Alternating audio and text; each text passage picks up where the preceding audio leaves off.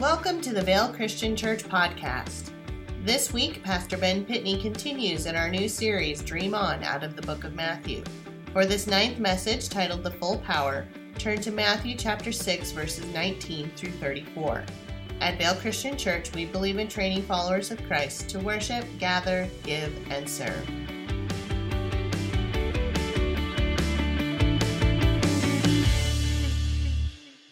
Take your Bible out and turn to Matthew chapter 6. So I've been utilizing this theme of God calling Christ followers, God calling us to something pretty radical. It's not just a dream. You can't dream it into existence. I don't care what um, Steven Tyler was uh, trying to say there in that song.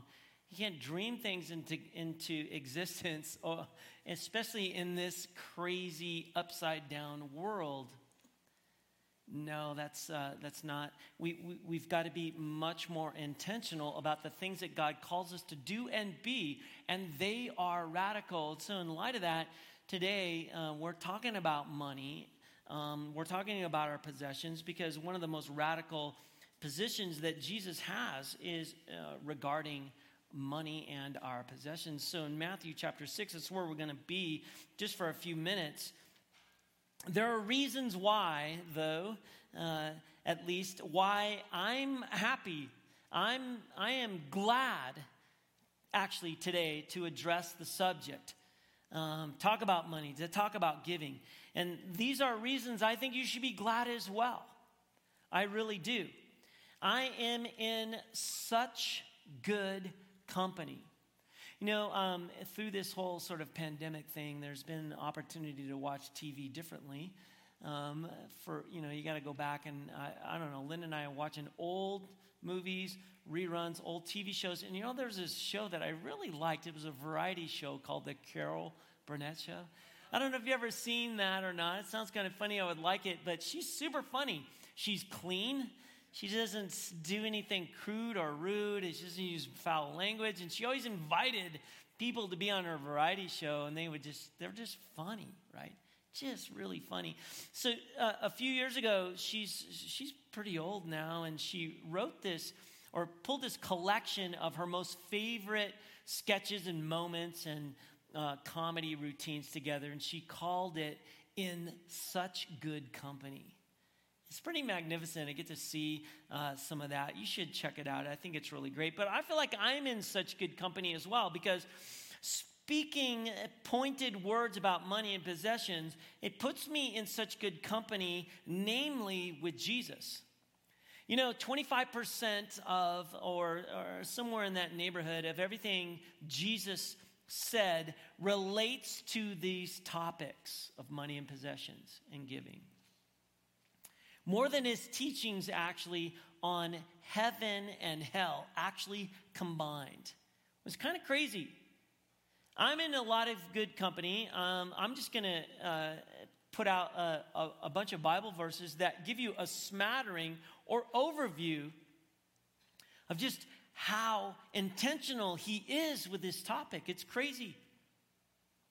Mark chapter 10, verse 21, he says, You lack one thing. He's talking to a guy who's got questions. How do I get to heaven? How do I get in? How do I get this kingdom and be a part of this whole thing? He says, Well, you lack one thing. Go sell whatever you have and give the money to the poor, and you'll have treasure in heaven. Then come follow me.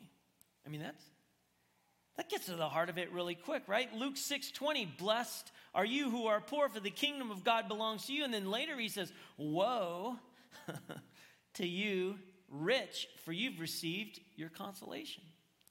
Really? Luke 14, 33. Not one of you can be my disciple if he does not renounce all of his possessions. I mean, that gets right to it. Our things, our stuff, our possessions. Luke 18, 25. In fact, it's easier for a camel to go through the eye of a needle than for a rich person to enter the kingdom of God. That's crazy, radical thinking, right? Luke 12, 15 one's life does not consist in the abundance of his possessions. Here again, he focuses on our stuff and our things, our possessions, all that we invest our life in um, a lot. Matthew 6 33, but all, above all, pursue his kingdom and righteousness, and all these things will be given to you. I mean, if you put me first instead of all the stuff and the things, You'll get what you need. Luke 12 33, provide yourselves purses that do not wear out. That's bags, money bags that don't wear out.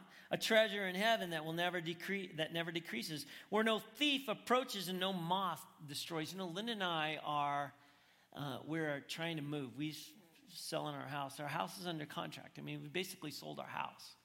It's such an arduous process. It's such a painful process. The pain, though, is, uh, is in, in, in, the whole thing, you know what it's all about? Where, where all the pain kind of happens? With all your stuff and all your things. So we've had to declutter. Wow, that is painful, decluttering. Half of everything is in, that was in our house, we either have sold it, given it away, or put it in a box to deal with in the future. So we've been living with about half our stuff. Just last night, I said to Linda, and I said, Hey, I've seen that shirt like a lot lately. She's all, What, you don't like it? I'm like, No, I, I, you got so many other shirts. She goes, I know, but they're all in boxes. I'm the same way. We've been living with half our clothes, half of our shoes, half of everything. It's kind of crazy. Every cabinet, everything that we, you know, the garage, oh my gosh, it's all empty. It's, we have a big house. It was bigger than I thought it was. When you take all the stuff out, half of our furniture. I mean, half of everything has been just boxed up, given away, sold, or gotten rid of. And it, it's, it's a wonder right? You start examining all your possessions and stuff. You know what? One of the more painful things about selling your house is, is that they poke around and they prod around everything. They want to know if you got termites and bugs and stuff like that, right? So you gotta, they gotta inspect all those things. They're inspecting your stuff to see, because if your treasure is all messed up with bug damage, deterioration, it's not worth as much, right? Uh, Jesus knew this all along, right? He's like, well, yeah, if you didn't have all that, you wouldn't have to worry about all that, right? He goes to Zacchaeus. Here's a tax collector, a guy who's rich, really wealthy. He's gotten it from cheating, basically. Luke 19, 8 and 9, he says, Zacchaeus says, Look, Lord, half of my possessions I now give to the poor. So Jesus eventually says to him, Today salvation's come to your household. See, it's connected our stuff, our things, our possessions, and you know where our treasure is, and all those things are really important to Jesus. And what we do with them, Matthew 13, 44, the kingdom of heaven is like a treasure hidden in a field which a man found and covered up. And then in his joy, he goes and sells all that, all that he has, and he buys that field. Luke 21, 3, Jesus saw a poor widow put two small copper coins in the offering box, the giving box. He says, I tell you the truth, this poor widow has put in more than all of them. Isn't it amazing how much Jesus addresses this, these, this issue? I mean, he's all over it. God says to the man who builds even bigger barns to put all this stuff in, right? He says, You fool this very night, your life will be demanded back from you, but who will get what you've prepared for yourself. So it is with one who stores up riches for himself, but is not rich towards God. Wow. Luke 9 58 Foxes have dens, and the birds in the sky have nests, but the Son of Man has no place to lay his head. That's just a good way of saying stuff and things, they're not the most important thing to me, Jesus says. You want to follow me? You have to think appropriately about your stuff and your things and the wealth that we have. If you and I were set free to give, you would be the happiest people on the planet. You know, Linda and I are really happy right now. We've been able to get by with about half of what we normally get by. It's, it's amazing when you just do it. It's amazing how you can Get by. You know, all that junk that you got crammed into your garage, I promise you, if you unloaded just half of it and just it just disappeared, you wouldn't even know it's gone. You wouldn't even know it's gone. You looked in your garage lately, right? It's almost embarrassing. Are you one of those people that doesn't like the, the garage opened up for all the neighborhood to see? because there's so much junk in there, you can't even put your car in there. yeah, over and over. Jesus is relentless in his radical call to a wartime lifestyle and a risky liberality. I mean, he's radical about this stuff. And he says, You know what? I know human nature, your stuff and your things and your possessions and your money and your savings and your future retirement, all that stuff it has the potential to master you. And I want you to know you got to live differently if you're going to follow me. You just got to get that straight. One time he refers to the Old Testament minimum of giving a tenth of your income. We, we call it a tithe in the Old Testament, right? He endorses it and then he calls for a way of looking at life and money way more radical than just the tithe. He says, you know, look, Got to think way more radical than that. Just a, a tenth. I wish we could just get people just to think about a tenth. Matthew 23 23. He says, These are guys, this is the church establishment, leaders of the law, experts in the law. These are the people who are supposed to model and live out the way it is. He says, Hey, you guys, you give a tenth of mint, dill, and cumin, yet you neglect what is more important in the law justice, mercy, faithfulness.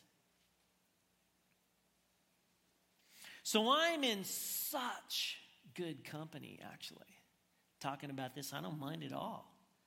Not to mention the stories the book of Acts, the Acts of the Apostles, the New Testament. They're selling their possessions, distributing the proceeds as any had need, Acts chapter 2. Or the words of the Apostle Paul in a severe test of suffering and affliction, their abundance of joy and their extreme poverty have overflowed in a wealth of generosity. God loves a cheerful giver, Paul says. Or James, the brother of Jesus, says, The flower falls and its beauty perishes. So also will the rich man fade away in the midst of his pursuits. So today, I'm in really, really, really good company with Jesus, right? And I'm happy to be here and I'm trying to be faithful to what the Lord has said. Because what I believe is that generous givers, Christ followers who are generous and extravagant givers, they're the happiest people on the planet. And I believe that then um, a, a, a church and Christ followers who, are, who give generously and who are not mastered by their possessions I believe, can create a landslide of blessing. If, as a church, we were gripped by the radical life of open handed liberality, and that's what it means to be a Christ follower open handed liberality that Jesus teaches. If we tasted the freedom of, from fear that Jesus bought with his own blood, what a landslide of blessing that would be released among us. I think we have such a responsibility as rich Americans in this world of suffering, fear, and need. We have a lot of responsibility. And this is what Jesus, or Jesus chooses to focus on so much of his ministry. You know, the average church donor in America um, in 2019 contributed a meager $649 in 2019.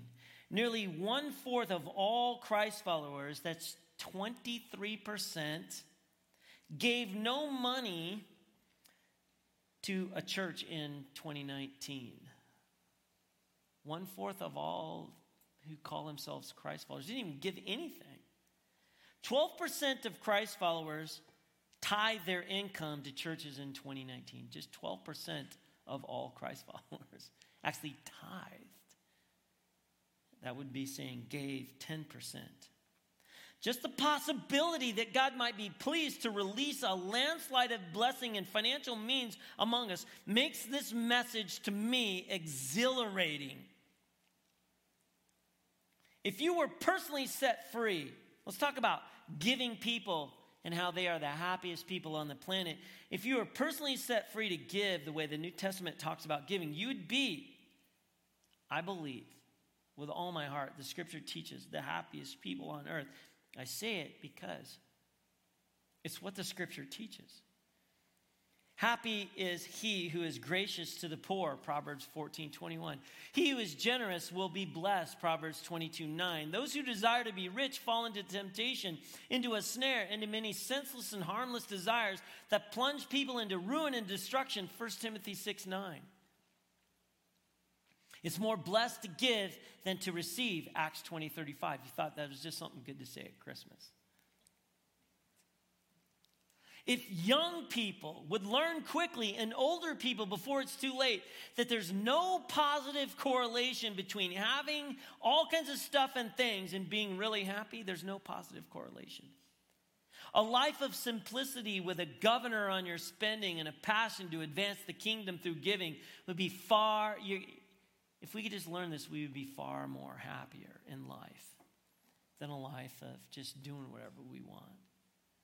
I'm pleading, especially with teenagers and young people today, young single people, to learn these things early because statistics show, listen to this, statistics show that the young are less likely to give anything than older folks. And single people are less likely to give anything than married people. I wish it wasn't true. That doesn't give you the right to bang on young people and single people if you're older okay? But we got to model good things. In Christ, you don't need to be old or married to be smart and Christ like. And I'm hoping that you will prove that, that we, we, will, we will be a church that proves all the polls and the statistics wrong. So, for these three reasons, I'm happy to speak about money and giving. It puts me in really good company just like Carol Burnett said. She surrounded herself with all kinds of great people. So I'm going to steal her phrase. It might be, God willing, if we pay attention to this more, we might release a landslide of blessing. If you embrace the call, it'll make you happier than all the wealth on the planet and the United States of America and even at Vale Christian Church, we have a lot of wealth. We're in charge of a lot of that. So there's three commands of Jesus that I want to focus on in Matthew chapter 6. Look at we look at Matthew chapter 6 with me. Let's start in verse 19 and we'll I'm going to talk about these for a couple of Sundays. Let's look at it just for a moment. Matthew 6 starting at verse 19. Do not accumulate for yourselves treasures on earth where moth and devouring insects destroy, and where thieves break in and steal, but accumulate for yourself treasures in heaven where moth and devouring insects do not destroy, and thieves do not break in and steal. For where your treasure is, there your heart will be also. Very famous words. And then he says, The eye is the lamp of the body. If then your eye is healthy, your whole body will be full of light. But if your eye is diseased, your whole body will be full of darkness. If then the light in you is darkness, how great is the darkness? No one can serve two masters, for either he will hate the one and love the other, or he will be dev- devoted to the one and despise the other. You cannot serve God and money. And then, and then he goes on all the way through verse 34 about n- not worrying. He, he addresses anxiety and anxiousness. And he, he lays out all kinds of reasons why you should not be in fear and anxious and worry like crazy. And there are three commands there in the text that we're going to focus on. Three main imperatives, three commands, and I just want to draw them out. And I think that they're actually happy commands. Every command has a negative aspect to it. But these, I, I think these are happy if you'll think this through. Everything else, then, in the text is meant to help you see the commands as wise and right and, and, and to see the joyful possibilities of this radical thing that Jesus presents all the time. The three commands are this lay up for yourself treasures in heaven. That's number one. It's found in verse 20. And I'm going to lump the negative part of the command in there as well. Do not lay up for yourself treasures on earth. All right? Together with this one as a negative way of saying the same thing, all right? The second command is do not be anxious. It's found actually three times in the scriptures right here. Once in verse 25, where do not be anxious about your life. Verse 31, do not be anxious, saying, What shall we eat? What will we drink? What are we going to wear? It's almost comical. Linda and I were talking about what we're going to wear last night. It's just comical. We're looking at our clothes going, hey, been seeing this a lot on you. And I'm like, yeah, what the, does it really matter? I don't think anybody else is paying that much attention. Verse 34 do not be anxious about tomorrow. And then here's the third command seek first the kingdom of God and his righteousness, and it's found in verse 33. So, how do these imperatives, how do these commands, how do they relate? How are they connected, right? Seek first the kingdom of God and his righteousness. This is the large, overarching command. Be passionate about experiencing the saving, the purifying, empowering, love producing reign of God in your life and over all the world. The kingdom, thy kingdom come in my life and over the nations. There's no positive correlation then between having many things and being really happy. So he says, lay up for yourselves treasures in heaven. It's a specific instance of what seeking God's kingdom involves. Seek the kingdom of God and his righteousness involves not trying to be rich here on earth, but trying to be rich in heaven, that is, rich in God. Seeking the kingdom means treasuring God and freeing yourself from the drag of all these things on earth. And it is a drag. It's, it's amazing. When my dad died a few years ago, I got a lot of his stuff. I inherited a lot of his stuff. I, I cleaned out his garage in his house and some things, and wow, he had a lot of stuff. A lifetime of accumulating things. So I had a lot of his stuff in boxes. So because we're moving, I'm got all this stuff out. So Scott and Carolyn Nolting are part of our church, and we and a part of our community group and things. And and Scott and uh, I was talking with Carolyn. She said, "Oh my gosh, I have the same things from my parents, boxes and a whole storage room of stuff, like I did, right?" So, you know, I said, you know what we should do? We should sell all that stuff. So, uh, we did a little bit of research and we found this place called the Mercantile Merchant. You can rent a little booth because all my dad's stuff is like antique and old and all that, and her parents as well. So we went into, we split one of, we went into partnership and we bought one of those booths, and we put all of our parents. It's our parents' stuff. We put it in the booth to sell it. Oh my gosh, people will buy anything. I mean, it, it, it's nostalgic and, and things like that, but it's stuff. See, lay up for yourself treasures in heaven is a specific instance of what God, of what seeking God's kingdom involves. All right? Freeing yourself from the drag of all these things on earth. And don't be anxious is the condition of the heart by which we break free from our addiction to earthly treasures and give ourselves the passion to heavenly treasures. By faith in his promises, God frees us from anxiety in this freedom. We don't crave treasures on earth anymore. Those are the three main imperatives in the text. That's, that, that's what Jesus wants us to be like free from anxiety, seeking his kingdom laying up treasures in heaven, not on earth, and all the stuff that we collect on earth. Uh, I have collections of junk just like my dad. He just inherited that thing. it's crazy. But now I have this antique booth. I've just been taking it down there. It's so freeing.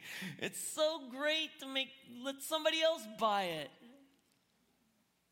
Oh, it's fantastic.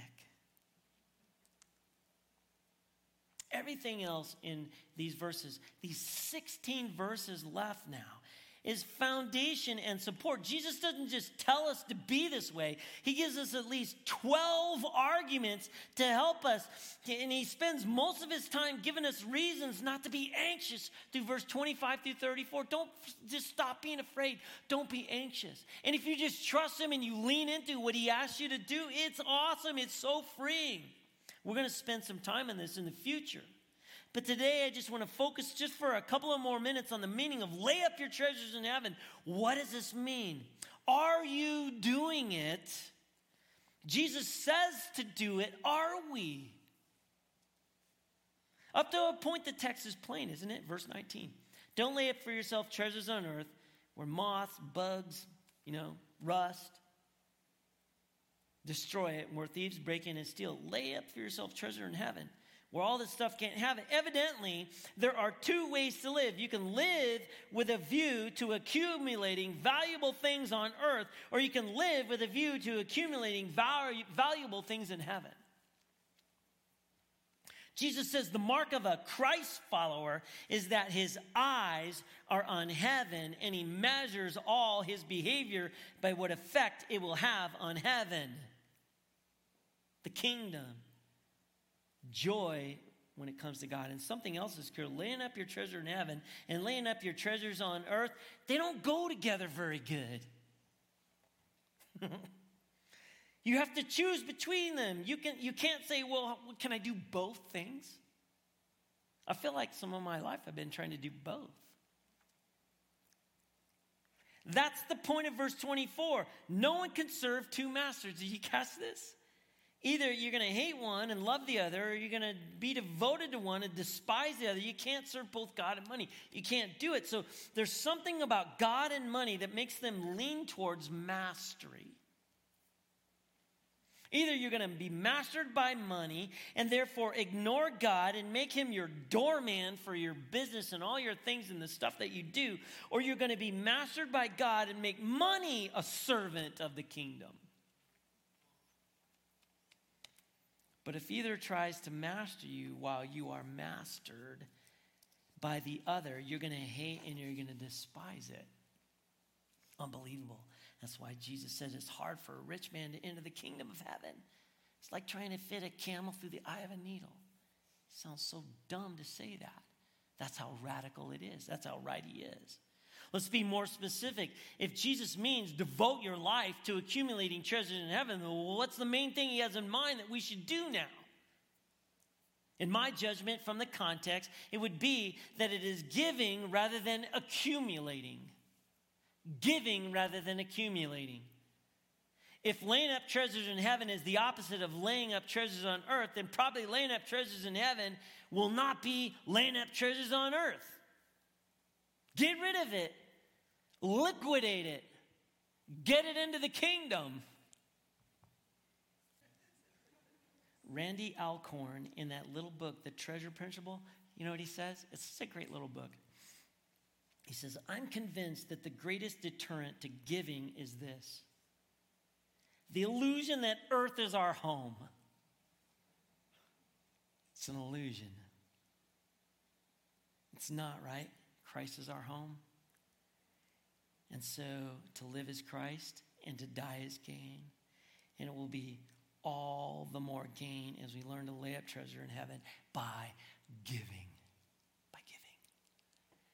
We got to be givers. What has this got to do with me? Well, obviously, I want you to give. The scripture is teaching it. I want you to give and to give consistently. It's pretty obvious, right?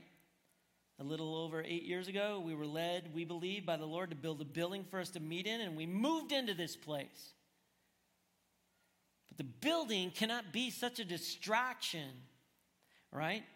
We called this vision of pulling all this together taking new ground. That's what this has to do with this. Taking new ground. Why did we want to take new ground? So that we would have a foothold in the community to do something bigger than just meet in this building, right? So, number two, this is a vision of our families grounded in the Word of God, secure in their convictions, unshakable in their faith that will weather the storms of life and will not yield to the spirit of the age, which is full of fear. Number three, this is a vision of a church loving the taste of scriptures and the supremacy of its author. Seeing him as the most important reality in the universe and, and, and most crucial factor in every issue facing any people. This is a vision of the great God who is utterly committed to demonstrating his greatness and doing us good, calling us to get outside of this building, though.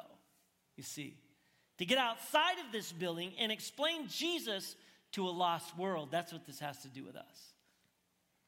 That's why it's so radical. In other words, this is a vision to train our children to train our teenagers, to train our families, to lay up treasures in heaven as we learn to take risks in loving people.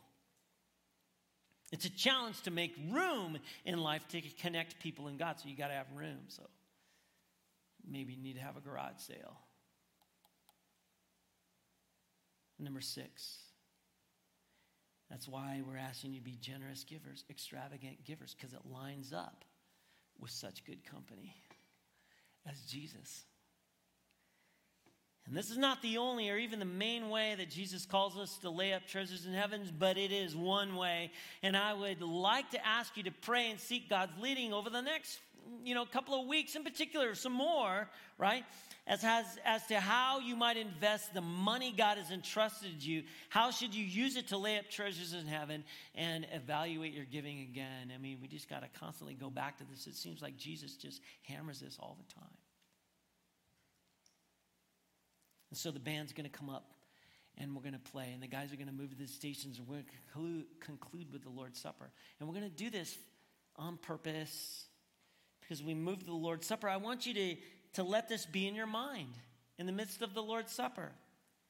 If there is any inclination in your heart to treasure Jesus and to love people and to give for his sake, this is because Christ bought you with his blood and is working in you by his spirit. That's what we want to remember. And so it's fitting that we pause, take just a few minutes, even while we ponder the use of the money that he's trusted with us, and remember the infinitely valuable body and blood of Jesus broken for us. Will you bow your head with me? Thank you, Lord, that we can be in your presence and love you and worship you in this way. Help us to remember, Lord God. To remember you should have first place in everything that we do, that we're not responsible for the results, but you've called us and you've given us a mission and a mandate to serve you in this way. And things and stuff and our wealth just gets in the way and distracts us so often. We want to be free of all that, like we are free from our sin because of what you've done for us, how you've given us your son Jesus to make a way for us to be in your presence. We want to be about your kingdom and your kingdom work.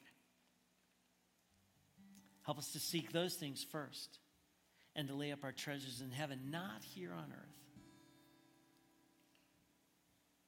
Lord, you're worthy. Build it in our lives, Lord. Build it in our lives as we remember. We want to come to this table in a worthy manner, Lord, experiencing the forgiveness that you've purchased for us, this freedom that you've purchased for us. Help us to remember. In Jesus' name we pray. Amen.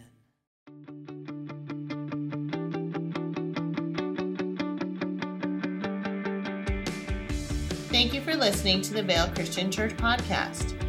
Next week, we have a special guest speaker, Detective J. Warner Wallace. You won't want to miss it.